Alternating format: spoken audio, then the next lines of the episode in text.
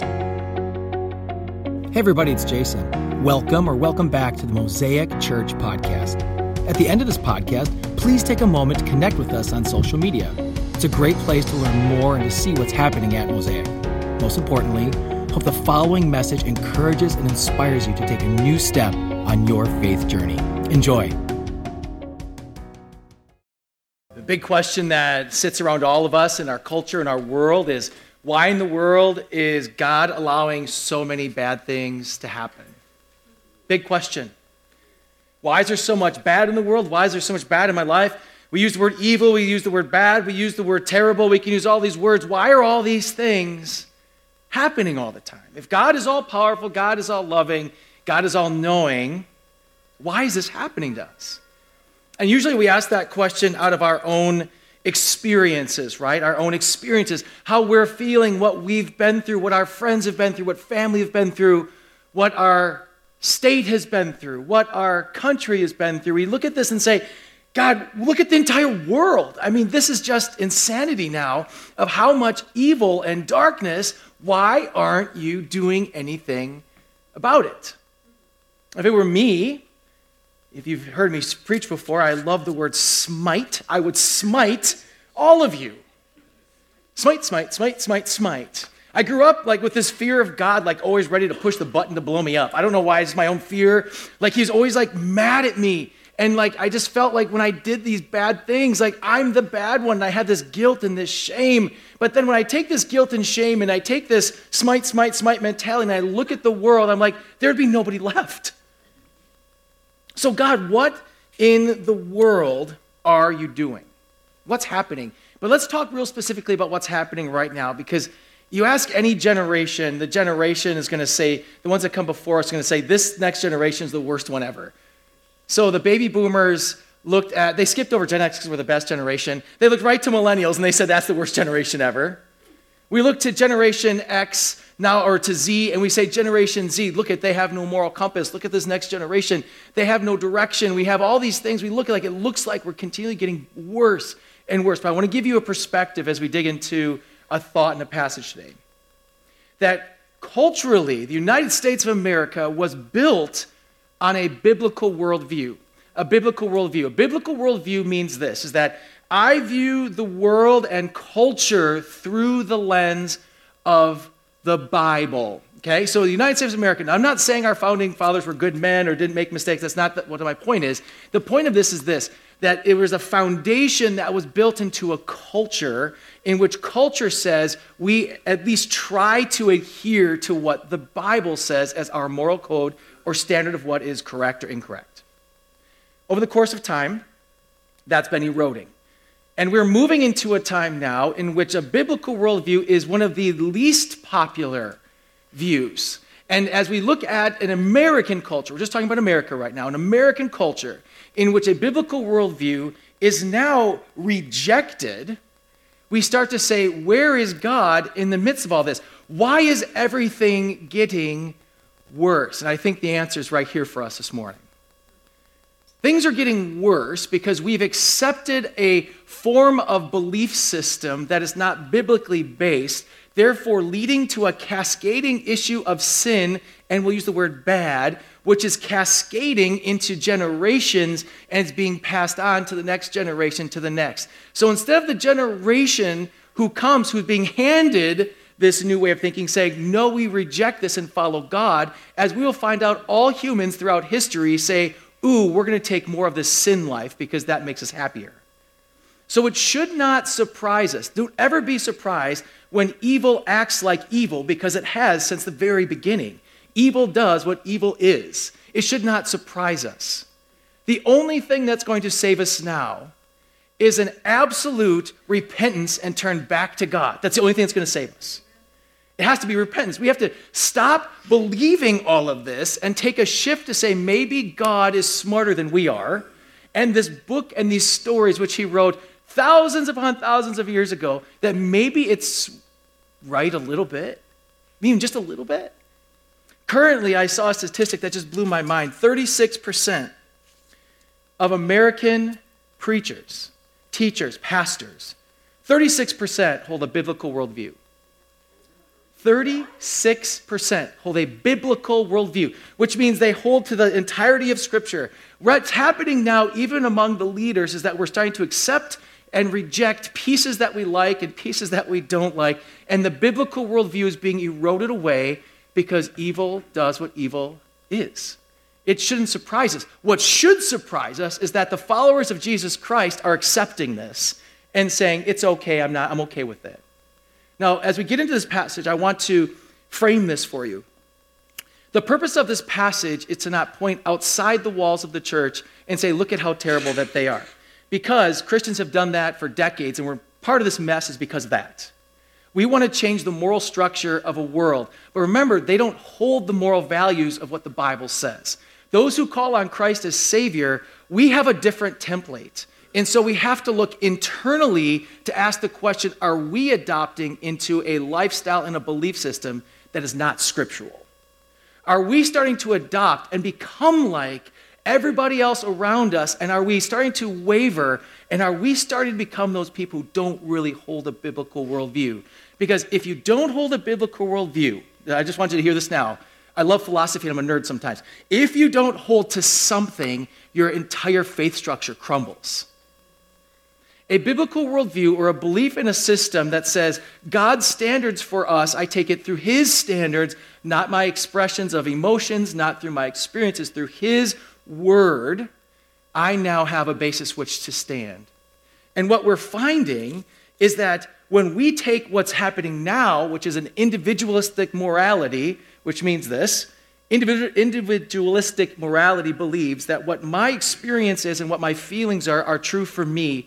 And now my individual self is going to determine what is right and what is wrong. And my system is okay for me, and you can't butt up against that nor tell me there's a different system. Sounds great. Except there's a problem with this, and I'll change that. A million problems with this, but here's the major problem is that my individualistic belief system is okay until I butt up against your belief system, and now I'm labeled. Because I can't have my own belief system. I have to agree and believe in your belief system, which means we have this big, huge sea of chaos. So, what is morally correct is now getting washed out. That's really, really hard. But we have to look not at the world, because if we look at Genesis, the world's going to do what the world's going to do. It's what they do. That's normal, but the people of God are called to be different. So, this message today, as we start to process this, look at what you believe. Look at your moral system. Look at what you believe about the Word of God. Because God's theme through Genesis so far has been the same God is just and will judge sin, but He's also merciful. God is just and will judge sin, but He is also merciful. These two things come together in only a way that God could do it. Because remember, I would just smite you. I would just judge you and smite, smite, smite. I have no patience. God's patience is so amazing with a people group that continually reject them over and over and over again. So today we're going to dig into uh, an account. Uh, we're going to look at someone named Lot. We would talk last week about Abram and the we're talking through what's been going on in Genesis. We also, at the beginning, we had sin, we had the fall, we had the flood, we had all these things happening. Uh, we had this promise to Abram, and now we're bringing in this person, Lot. Now, Lot is a nephew of Abram. Uh, when Abram left and God said, I have a land, I want you to leave your home country and go to a land I have for you called Canaan. And I want you to go. He took his family and his nephew, Lot. And so in Genesis 13, 14, we start to see that time has passed. They've been traveling together, things are okay, but they are growing super rich in terms of their herds and all of these possessions that they have. And so they said, you know, it's best for us to separate to remain allies. And so Abram says to Lot, he says, okay, what direction do you want to go? And Abram uh, gives this opportunity to Lot. Lot says, okay, I'm going to go that way because that way is super fertile. I want to be in that farming land. He says, okay, great. So Lot chooses his options. He goes to the east. Abram continues, and now Abraham continues on his way. So he goes from being a farmer to a person who's now working in the city called Sodom. And this city, and we're going to find about, is a place that is becoming corrupt. And so as we look at this city, we go back to our story of God and Noah and the flood when this immense group of people are just riddled with sin because sin just keeps continuing to grow until something stops it. Sin continues to grow until something stops it. It's very important that you understand that because that's going to answer the questions of what God is doing in this story. It continues to multiply until God does something about it. So in Genesis 18, we see this dialogue between Abram and God. And he says this the Lord says, You know, I just, I can't stand this city. It is just so bad. It needs to be judged, right? So I, this city needs to be destroyed. Now, back to where we were in the past, when people are full of sin, the the right outcome or the justification or being judged on that. Uh, there's no justification being judged, excuse me. The judgment is death. And so, this city, the answer for their sin is death. The answer for you and I in our sin is death. So, he's looking at this city and he's like, there's only way to fix this again is I have to eradicate a city. People can be afraid of reading into Genesis because it seems like God is being mean and vindictive, but it's actually quite the opposite. God is patient and he is willing to listen and have mercy and love, but he does not put up with sin. It is not something you play with, it is not a toy, it is not a game. It is very, very serious. Okay? So in this verse, now he has this conversation in verse 20. It says this The Lord said, The outcry against Sodom and Gomorrah is so great, and their sin is so grievous, that I will go down and see if what they have done is as bad as the outcry that has reached me. If not, I will know. So God's going to send a messenger into the city to say, okay, this place is just wicked. Now, of course, he knows, but he's having a dialogue. There's a narrative here happening with Abram. And Abram responds with this in verse 23. Abram approached him and said, Will you sweep away the righteous with the wicked? What if there's 50 righteous people in the city? Will you sweep it away and not spare the place for the sake of the 50 righteous people in it? Far be it from you to do such a thing, to kill the righteous with the wicked, treating the righteous and the wicked alike. Far be it from you. Will you not judge of all the earth to do right? And so here, this dialogue, Abram's like, look, man, if there's just like 50 people that are good in this city. You're going to tell me you're going to wipe out all the good people with the bad people at the same time? These righteous, the ones who follow you, the ones who love you, the ones who call you their Savior, their Master, their Lord, their King. You're going to wipe everybody out in one fell swoop because this huge city is bad? What about the people who are there who love you? And so an interesting dialogue become, goes between both Abram and God, and he starts to do this poetic uh, discussion in which God and Abram are having this very interesting conversation. Now, remember, this is a narrative of, of thinking and a process in which Abram is working with God to see, okay, where are you in this? So he asked the question, what about if there's 45? And God says, okay, I won't do it. He goes, whoa, what about 40? It kind of sounds like a two year old trying to get a free cookie or something, right? Wait, wait, wait. What about 30, God? Would you destroy the city if you find 30? He's like, no. What about 20, God? Now, what if you find 20 people that love you? Would you destroy the city? And he says, no. Okay, what about 10? What if there's 10 individuals in this entire organization and all of these people in all this area? You're telling me 10 people, God, would you save the city? He says, sure. He's like, oh, I, can you imagine if you won that debate? Like, okay, do I ask for five? I don't know. Like, how far do I go with this, right? Because Abram knows that his nephew Lot lives there. Lot lives in Sodom. And so, this discussion that's happening, he's thinking not only of these people and God's righteousness and his holiness, he's like, wait, there are righteous people there, there are good people. Lot lives there, his family lives there, his daughters live there, his wife lives there. Their fiancés, we find out, live there. Like, God, you got to spare them at least 10, right? Because then you would save the city and not destroy it. So God agrees. God shows his mercy on this city that is so wicked and dark. For God to say, I'm going to wipe out an entire city, there's, there's some darkness going on there. And so when he says, okay, I will have mercy, that doesn't make sense to me because I'm the smite guy, right? So mercy is this time in which you're not getting what you deserve. They all deserved to be wiped out. And Abram has this conversation what about these people? Now, these people, the righteous, they're still sinful too.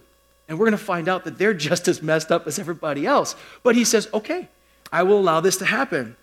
And where our logic can have a hard time putting this all together is that what we want, what we deserve when it's good for us, we think we should always get. When we deserve something that's not good or something we don't like, we think it's mean to be handed out to us. So when evil ruins people's lives, when you do something knowledgeably sinful, okay, I don't need to get into examples, knowledgeably sinful, and there's an outcome that doesn't go the way you want, and then you say, Why would God let this happen to me? You just got to scratch your head a little bit and say, I don't think you really understand God. Because that's not how this works. Sin has repercussions, and it causes unbelievable destruction both in your life and the lives of others. And we learn even in scriptures from generations that there is destruction. And so when God is saying, man, you know what, I'm going to show mercy, it doesn't necessarily make sense because this city deserved to get wiped out. But he says, okay, that sets us up now for Genesis chapter 19. If you have your Bibles or your Bible apps, uh, feel free to open to Genesis chapter 19. It's 1 to 29, it's a long passage, and I'm not going to put it on the screen behind me, which is pretty common right now because we're doing such large passions and, uh, passages in this series, but I want you to read along. And if you've not been reading the Bible through this, I want you to read Genesis because I could be up here saying anything. Unicorns are real, right? I could say anything. You need to read the Word of God for yourself and know the Word for yourself because that's how you build a biblical worldview, understanding and knowing the true character of God. I'm here to guide you on that, but I want you to read for yourself if you can. So we're in verse, uh, we're going to start here in 19, verse 1. This is the story of now God has sent his messengers. The two angels arrived at Sodom in the evening, and Lot was sitting at the gateway of the city. When he saw them, he got up to meet them and bowed down with his face to the ground. My lords, he said, please turn aside to your servant's house. You can wash your feet and spend the night, and then go on your way early in the morning. No, they answered. No, no. We will spend the night in the square. But he insisted so strongly that they go with him and entered his house. He prepared a meal for them, baking bread without yeast, and they ate. Before they had gone to bed, all the men from every part of the city of Sodom, both young and old, surrounded the house. They called out to Lot, Where are the men who came to you tonight? Bring them out to us so that we can have sex with them. Lot went outside to meet them and shut the door behind him and said, No, my friends, don't do this wicked thing. Look, I have two daughters who've never slept with a man. Let me bring them out to you so you can do with the, you can do what you like with them. But don't do anything to these men, for they have come under the protection of my roof. Yeah, I need some parental classes. Get out of our way, they replied. This fellow came here as a foreigner, and now he wants to play the judge? We'll treat you worse than them. They kept bringing pressure on Lot and moved forward to break down the door. But the men inside reached out and pulled Lot back into the house and shut the door. Then they struck the men who were at the door of the house, young and old, with blindness so that they could not find the door. The two men said to Lot, Do you have anyone else here, sons in law, sons or daughters, or anyone else in the city who belongs to you? Get them out of here because we're going to destroy this place. The outcry to the Lord against its people is so great that he has sent us to destroy it. So Lot went out and spoke to his sons in law who were pledged to marry his daughters. He said, Hurry and get out of this place because the Lord is about to destroy the city. But the sons in law thought he was joking. With the coming of dawn, the angels urged Lot, saying, Hurry, take your wife and your two daughters who are here, or you will be swept away when the city is punished. When he hesitated, the men grabbed his hand and the hands of his wife and of his two daughters and led them safely out of the city, for the Lord was merciful to them. As soon as they had brought them out, one of them said, Flee for your lives and don't look back, and don't stop anywhere in the plain. Flee to the mountains, or you will be swept away. But Lot said to them, No, my lords, please. Your servant has found favor in your eyes, and you have shown great kindness to me in sparing my life. But I can't flee to the mountains. This disaster will overtake me, and I'll die. Look, there's a town near enough to run to. It is small. Let me flee to it. It is very small, isn't it? Then my life will be spared. He said to him, Very well, I will grant this request too. I will not overthrow the town you speak of. But flee there quickly, because I cannot do anything until you reach it. That is why the town was called Zoar. By the time Lot reached Zoar, the sun had risen over the land, and the Lord rained down burning sulfur on Sodom and Gomorrah from the Lord out of the heavens. Thus he overthrew those cities and the entire plain, destroying all the living in the city and also the vegetation in the land. But Lot's wife looked back, and she became a pillar of salt. Early the next morning, Abraham got up and returned to the place where he had stood before the Lord. He looked down toward Sodom and Gomorrah, toward all the land of the plain, and he saw dense smoke rising from the land, like smoke from a furnace. So when God destroyed the cities of the plain, he remembered Abraham, and he brought Lot out of the catastrophe that overthrew the cities where Lot had lived. Lot going on here. Let's break it down. So God sends these two messengers, these two angels come in, and their job and their purpose is to walk into the city and find 10 people.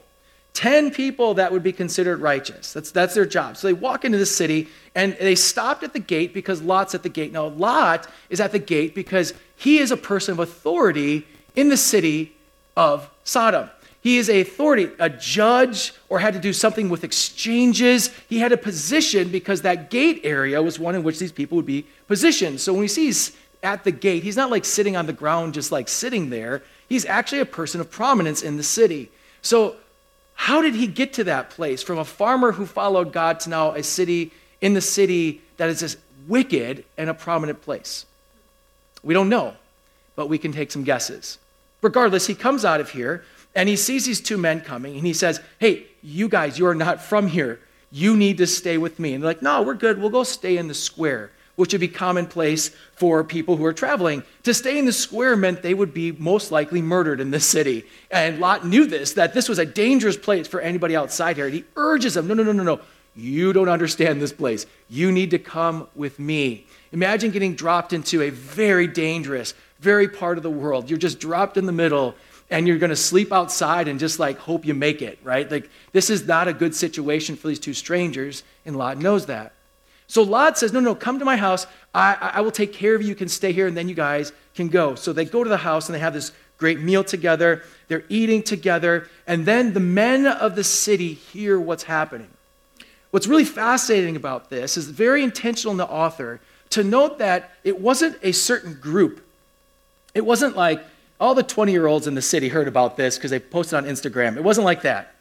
This was something in which the word is spreading, and that all ages, all demographics, um, every economical status, both the rich and the poor, that this town says all men of this city start coming forward in this to this dude's house. So there's a recognition of Lot with some of these people. Again, he's a person of prominence in the area, which was part of why they responded the way they did. So they know him and they're like, hey, you've got some people in there, bring them out here now.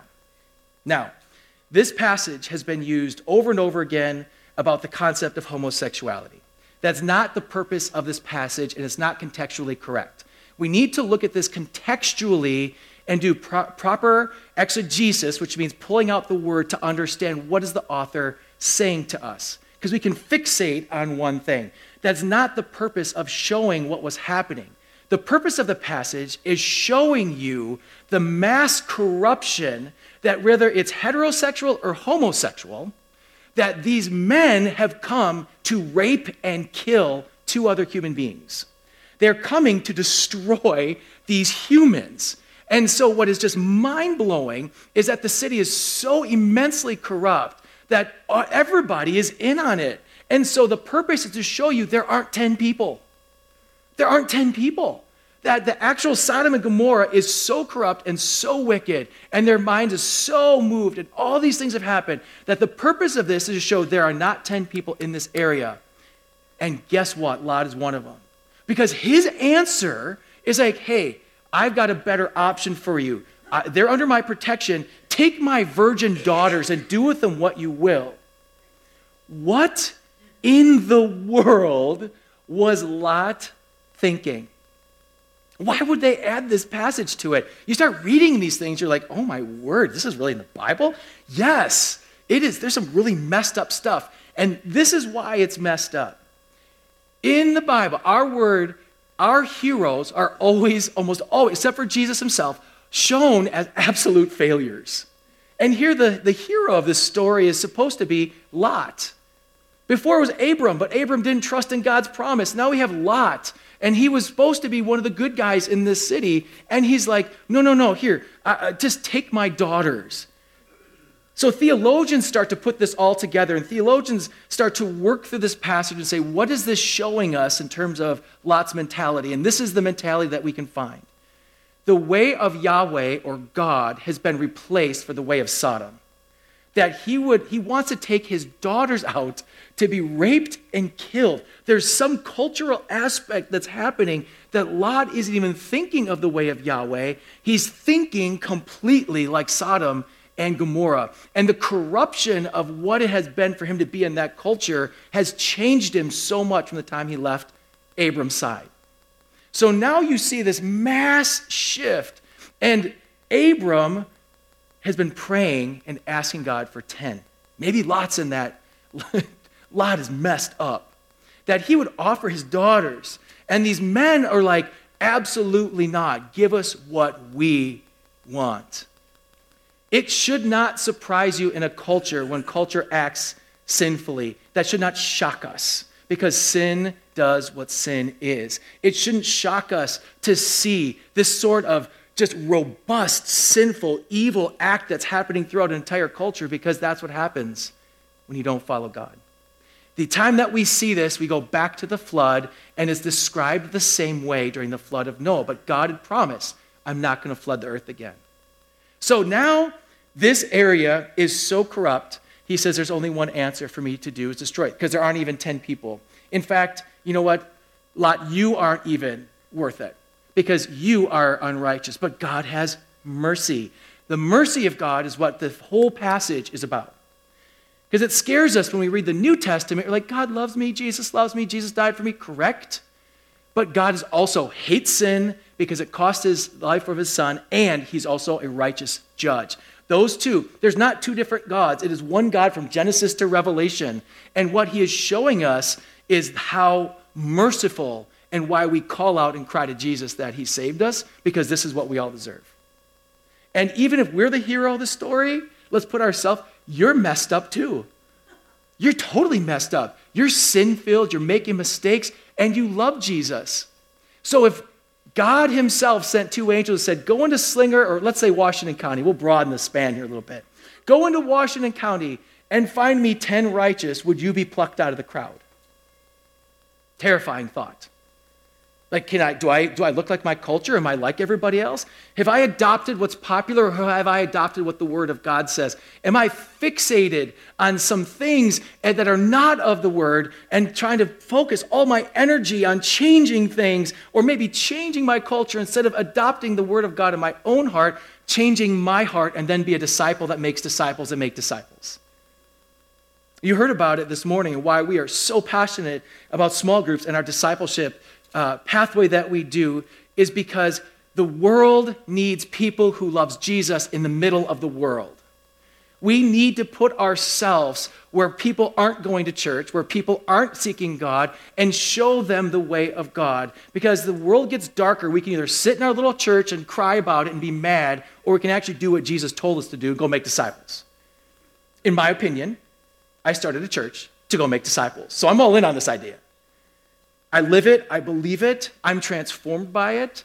Because as the world gets darker and darker and darker, may the Lord look at Mosaic and say, No, I got more than 10 righteous. I've got 200 righteous people right there, right across the street from the high school, right there, Slinger Road. I know where they are, 206. Good people. I like my boy Jay. Yes, they're good. Go there.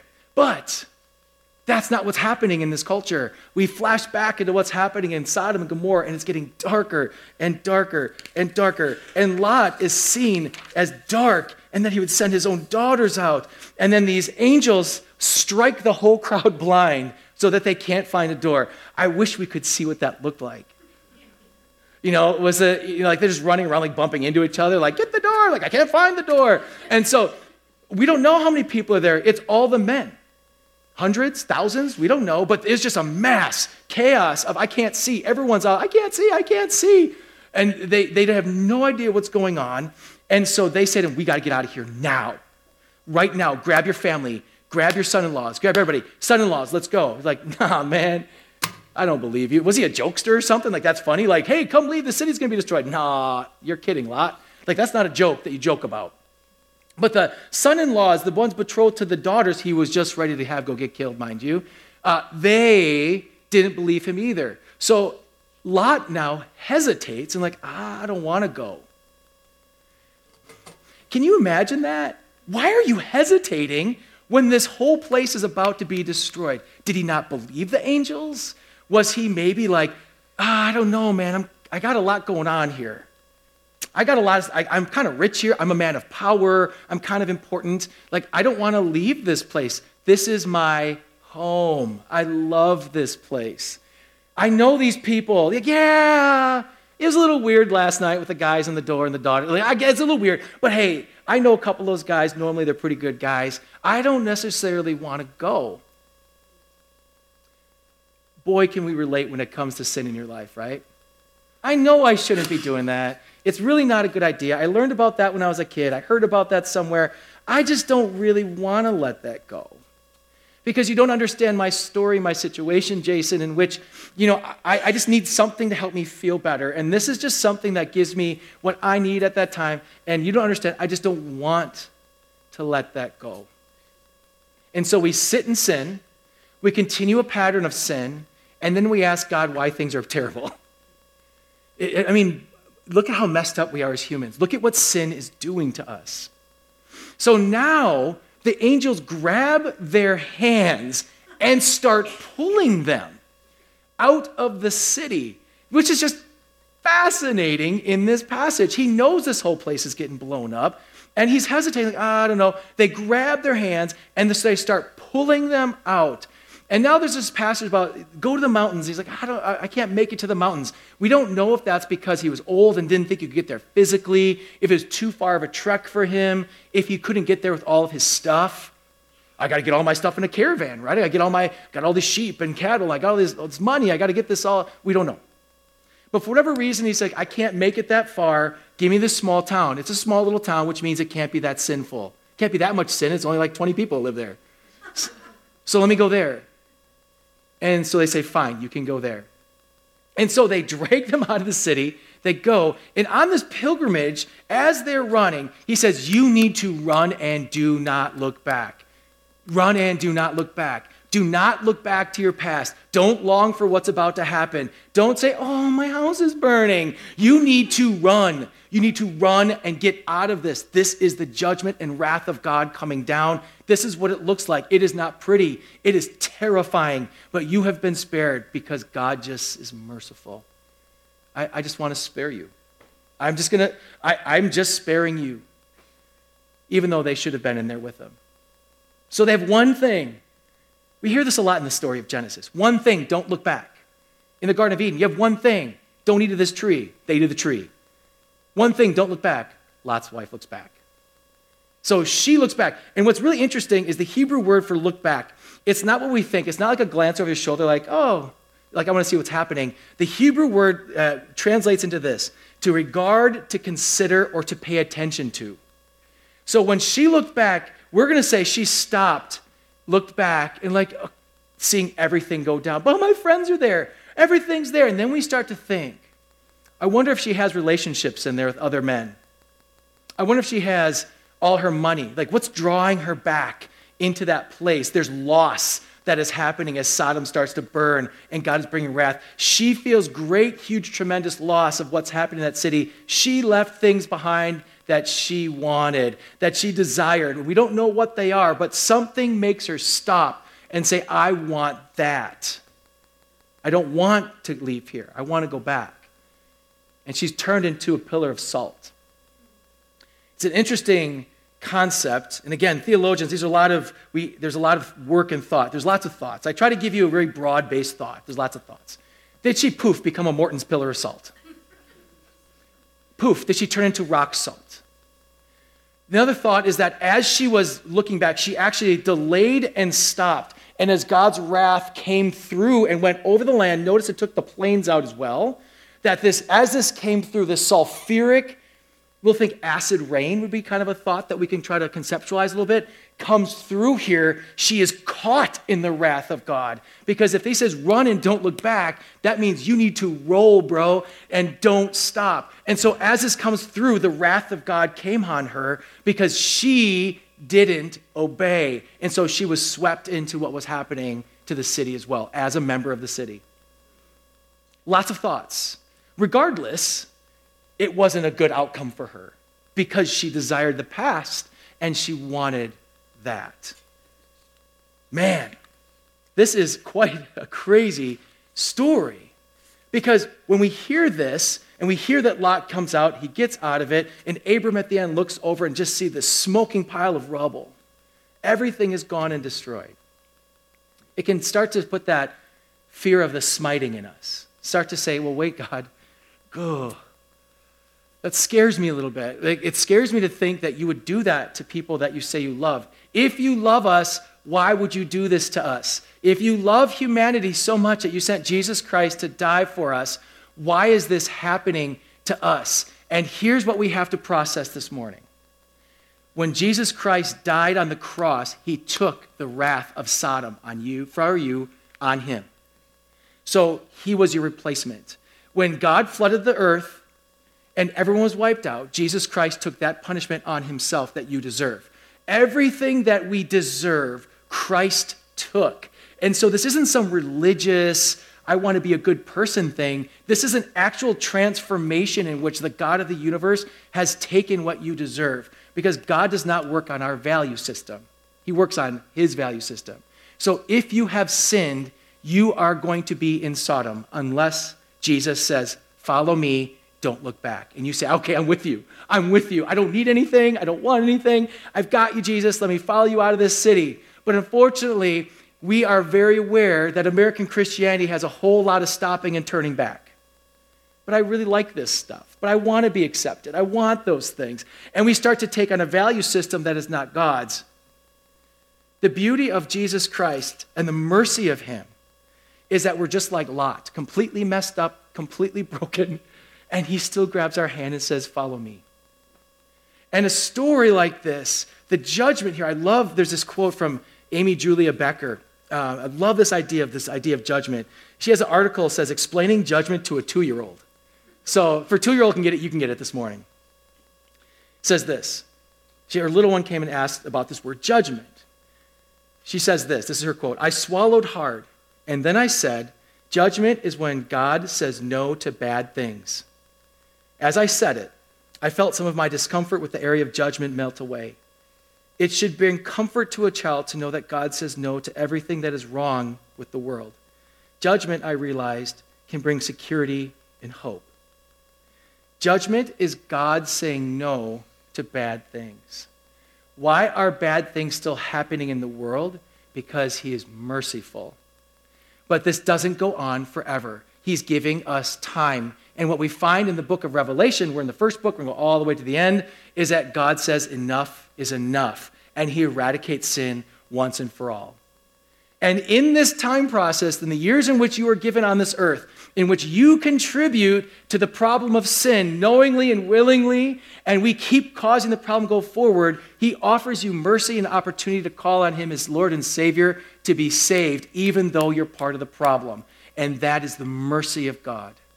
The judgment of God, the wrath of God was put on Jesus Christ on the cross. So you will not receive that. However, as a follower of Jesus Christ, or not as a follower, there is a time and place as a follower, you'll come before Christ called the Bema Seat, in which you are judged and you are given account for everything you've done with the life and the gifts and the talents God's given you. And so your life and what you do now matters big time.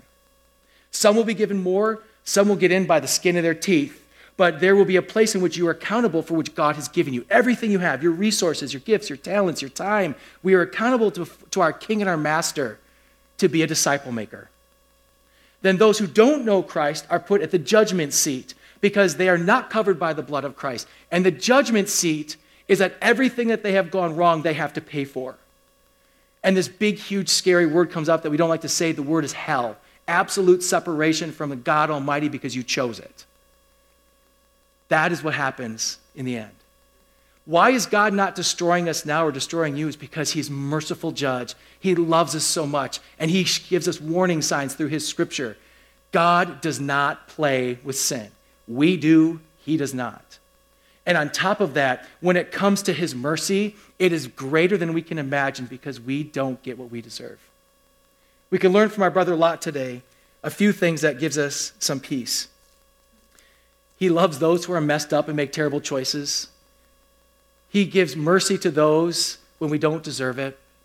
But most of all, we can see that the Lord God Almighty, the holy, perfect, merciful judge, he is the one who sets the standards and the rules. And he calls us today to leave our life of sin. Once again, thank you so much for listening. If you live in Southeast Wisconsin, we'd love to connect with you at our weekend gathering. For service time, directions, and to learn more about our vision to ignite a movement of love that transforms our community and the world, visit us at mosaicwi.com.